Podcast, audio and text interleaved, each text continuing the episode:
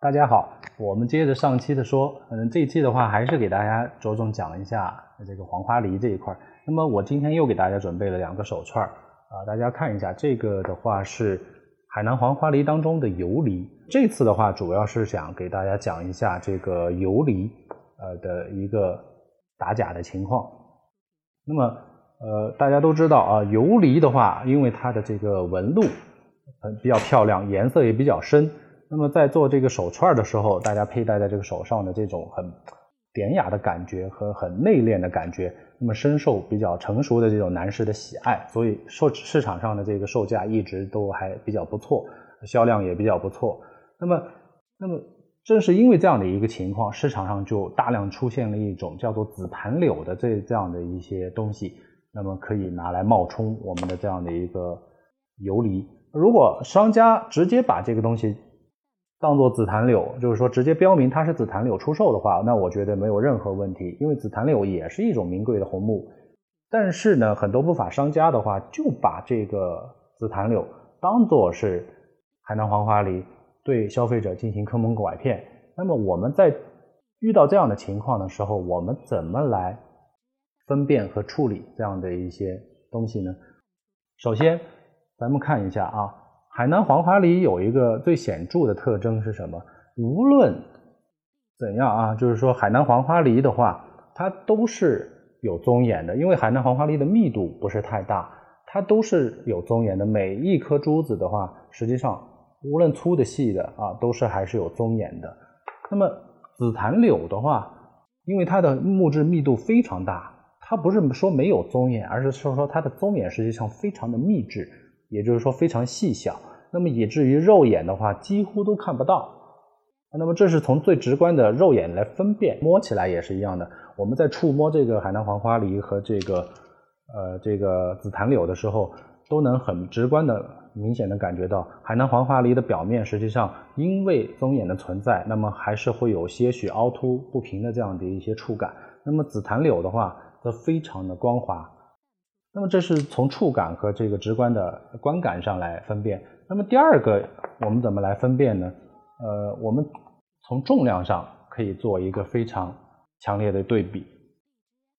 那么我这儿这儿的两串的话，呃，这串海南黄花梨的话是，我们量一下，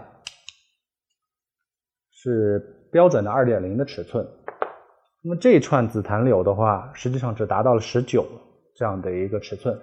那么也就是说，这串紫檀柳比这串海南黄花梨还要小一些。我们先称一下这个海南黄花梨，四十点九克。我们再称一下这串比黄花梨还要小一些的尺寸的紫檀柳，我们称一下，达到了四十九克，四十九点八克。也就是说，尺寸比海南黄花梨还要小的这样的紫檀柳，它的重量反而比黄花梨什么还要高。高出了将近九克这样的一个情况，那么也就是说，海南黄花梨和紫檀柳有一个最根本的区别是什么？它们的密度不一样。紫檀柳的密度远远高于黄海南黄花梨。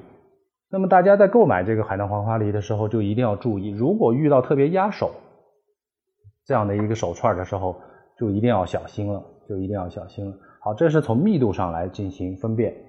那么还有一种分辨的方式是什么？因为紫檀紫檀柳它的密度特别高，那么它的这个密木质特别密实，在加工成珠子之后的话，特别容易开裂。那么商家在或者说工厂在制作紫檀柳的手串的时候，一般都会做一个什么样的工艺呢？就是说会采用上胶打磨这样的一个方式来对紫檀柳的表面进行处理。那么这样的做法的话，就是为了防止紫檀柳的开裂。那么既然上过胶，我们就一定能通过某些方式把这个胶分辨出来。那么在这儿的话，我给大家准备了一只紫光电筒。那么大家都知道，这个胶的话，在紫光电筒下面会呈荧光反应。